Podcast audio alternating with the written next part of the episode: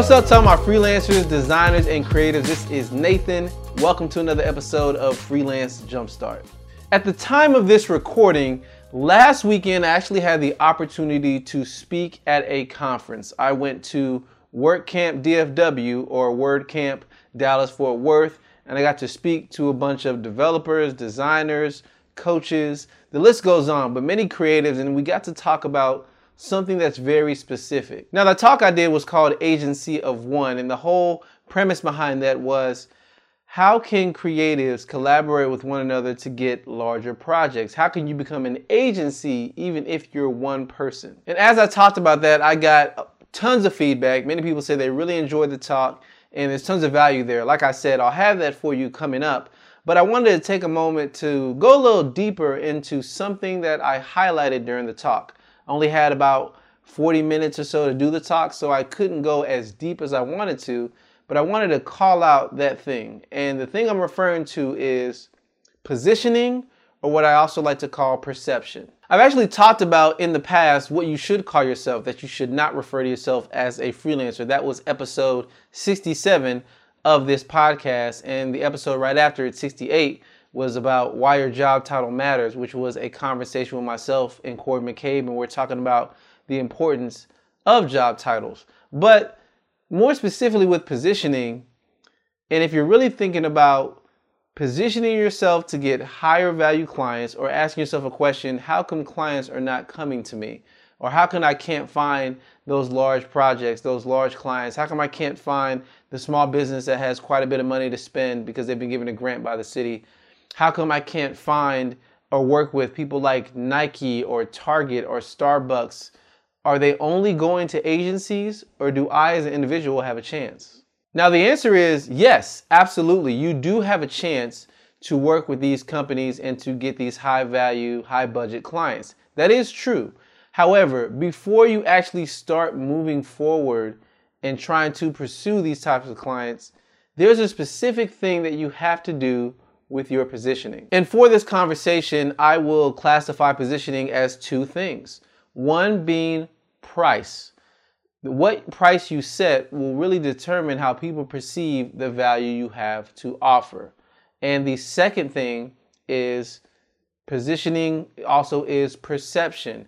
When someone looks at how you carry yourself, your branding, your website, your pricing is a part of that um, when they look at everything it is that you have to offer, what is their perception? What do they look at when it comes to your business, and what are their first opinions? Or, in other words, perception will determine the level of confidence clients have that you can deliver what you promise. So, first, let's look at price. I've talked about this before on the podcast, but I wanted to bring it up again because it's just of utmost importance. And I really think people underestimate the importance of what I'm saying as it relates to price. So, when it comes to pricing, people tend to forget that a price also is a part of branding. A price also is a part of forming people's perception on how good you are. Here's a good example. So if I were to sell a laptop, right? This is a laptop.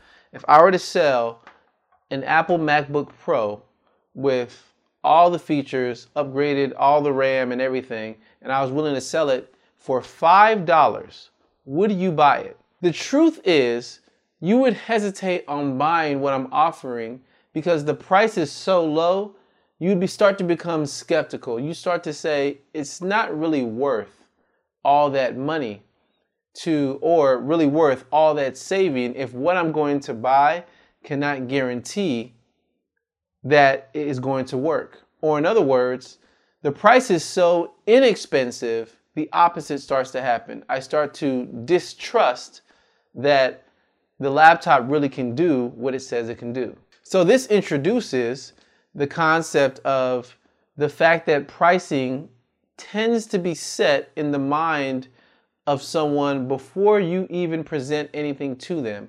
They've formulated their own opinions through their experiences, through different things they've purchased themselves. They've formulated their own assumptions, or really their own biases on how much something should cost. So most people watching this video know buying a laptop or a computer for that matter for $5 really isn't possible. However, if I were to really offer that and it was the truth It doesn't matter how low the price is, they don't believe in me. And in the same manner, some of us as creatives, our pricing is hindering us from getting to higher value clients, that upper echelon, the um, where people tend to pay $10,000, pay $20,000, and they don't really mind because they understand that they're paying for a result or they're paying for the guarantee that you'll deliver something of high quality rather than trying to save money. So, what am I trying to say? Let me give a simple example. Um, I know of an athlete in the NFL, and it, their wedding day came up. And when they got married, this particular athlete was looking for a photographer. They did not want to look at any photographer that was under $15,000. This means that if you are a great photographer and have skills, but you're charging $3,000 for weddings or $5,000 for weddings, they don't see you because in their mind, you're too low quality. Now, let's be real. If you're a photographer, and I've even done some photography, um, some of it is shot selection. A lot of it is lighting, right? Some of it is being able to capture a moment. You have an eye for photography. Some of it is post production. You sit down at a computer and you, you know, edit things a certain way and you just bring out different things to focus on in an image. So yeah, all those are good skills of a photographer. And just because you're charging $3,000, that doesn't mean you can't produce work that looks like $15,000. However, as I just mentioned this example, that celebrity would never find you because your price is too low. So this introduces the other side of the equation, which is really, okay, even if you're not charging that much, how can someone perceive or really look at, hey, this person is really good, regardless of what they're charging, I see they have the quality. Now, unfortunately, high value clients don't have a lot of time to search and look through everybody's portfolio and search for days or weeks to try to find somebody, right? So they start introducing things as cutoff points to weed out or filter out all these other people. A lot of times, price is something they use to weed out people. So this introduces perception. Now, the question I would really ask to anyone watching is how do people perceive you? That's a hard question to answer because a lot of times you know, we have our own biases, myself included. You may do something and you think that it's good enough, but you really don't know what other people's impressions are of your work. But here's a good example. You can do this right now. So if you're listening, you can hit pause and go do this. Um, go on Google and type in your name or the name of your business. What comes up on Google search results? This also works on YouTube, right? Because YouTube is the world's second largest search engine. Google is first, but YouTube is connected to Google. So you can search on YouTube, search your name or your business name, what comes up. And if nothing is coming up for you, I'll say it like this. A lot of times, high value clients or somebody who's looking for a creative that can do high value things, they are going to search for you. And they may stumble across your LinkedIn, your Twitter, your Instagram. They may find random things on Google. They may try to look for videos that talk about your work. And if nothing is showing up that shows how valuable you are, they start to think, does this person really have high value to offer? This introduces the concept of you need to create content. This is why you need to write blog articles or record different videos and put them up on YouTube or go on podcasts and become a guest on a podcast. Start your own podcast, whatever it might be. Uh, go on Quora.com and answer a lot of questions that are specific to the area and the niche that you serve. Whatever it might be, you need to start curating and creating content to show your level of expertise and show what you know. Now, I know somebody's out there thinking, how can I really have something to offer? There's people out there like Gary Vee. There's people out there like Chris Do in The Futur. There's people out there putting all this content out there like Pat Flynn of Smart Passive Income. I can't compete with them. I can't keep up with their content. Why make content at all? There's people out there like Roberto Blake who talk about everything related to business. I can't keep up. I can't compete. Here's the thing you don't need to compete with them, you need to compete with yourself. You're not making content for the masses. You're not making content to go viral. You're not making content to get thousands of views. You're making content. So when someone is thinking about making the decision on whether or not you are a high value expert, when they type something in on the computer, they find something that gives a pointed example of the value you have to offer. Simply put, when I search on Google, when I search on YouTube, something needs to come up that shows your level of expertise. Now, for someone who's out there and they're really thinking, I don't have all this time, it doesn't matter. You need to start somewhere. And if you haven't already started, I would say you're behind. So you need to play catch up. So it doesn't matter what you need to do, but nothing is not an option. You need to do and produce something today, this week, next week. You need to do something now. Now, if you need some ideas, here's a list. You can make sure that you're putting out content on social networks, whether that's Facebook, Instagram, Pinterest. Um, Behance is a highly underestimated platform in terms of showing your creative skill. Behance is a great community. Dribbble, LinkedIn, and even Twitter. Start there. Start putting things on social media on a consistent basis. If you're not sure which one to use, choose at least three of these. Start putting content out there, and whatever is resonating, go all in on that particular one. When it comes to writing, you need to show that you're an effective communicator and communicate your thoughts as an expert. Write articles on your own website. Contact other popular websites and ask them for guest articles. Write on medium.com. Create your own ebook or your short guide. I mentioned videos earlier. On YouTube, make content. Maybe you, you want to do something that's a little bit more cinematic, right? Uh, or a documentary or even an, an interview. Hire someone to interview you. Or get one of your friends to interview you and ask you certain questions about business and providing value for businesses, and you just give your thoughts and your answer to it, and you make that video um, accessible and searchable just so people can stumble upon it. Podcast. Start your own podcast and submit it to different places like iTunes, Google Podcasts, or Spotify, Stitcher, TuneIn, it doesn't matter.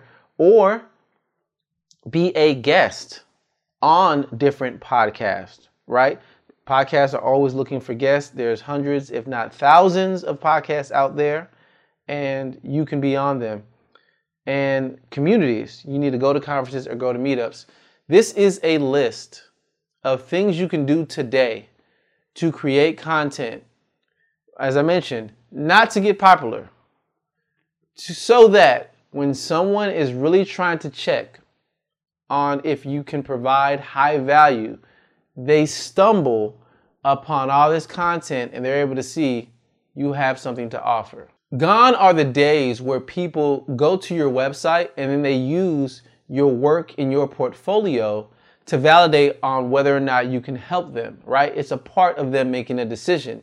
Your website is not an unbiased third party, right? So people like to use Google as an unbiased third party to see, let me see if this person really has something to offer. And when then they look and they see in other places you've provided value, even if that value is just advice, you're that much more closer to bridging the gap between you know your creative skill and working with high value clients. So really quick, let's review two things.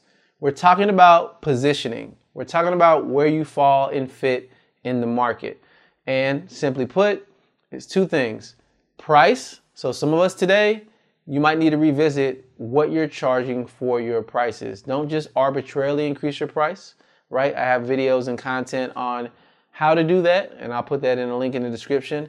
But simply put, if you need to raise your price, that might get you in a different segment of the market that's willing to pay something more. And the second half of what I talked about is perception. You need to start shaping how people perceive you as an expert by creating content, right? Trust me, at first, it may seem like a lot of work. It may seem like it's pointless, but it does matter. What happened with me is I worked with clients in the past. Um, I was barely able to charge a thousand, two thousand dollars, and you know they were negotiating with me. I was on the segment of the market I like to call "Give Me a Hookup." But when I started producing content and putting things out there, and showing my knowledge and my expertise, whether someone's asking me questions or not, and just showing and telling and teaching everything that I know. When I started doing that, I would come back and say, that's $6,000, that's $8,000, that's $10,000. And I wasn't met with a negotiation. I wasn't met with someone trying to discount my prices because they saw I had a lot of value to offer. And this also started changing me to a different segment of the market and moved me closer to luxury and premium. So, again, those are the two things pricing and perception. Thank you for taking the time to check out this episode. I greatly appreciate it. If you liked anything I had to say, give this video a thumbs up. If you are listening on the podcast, give it a review. I want to hear what it is that you have to say. As I mentioned, I just wanted to really talk about pricing and perception as it relates to the umbrella of positioning and how that all works and relates to that.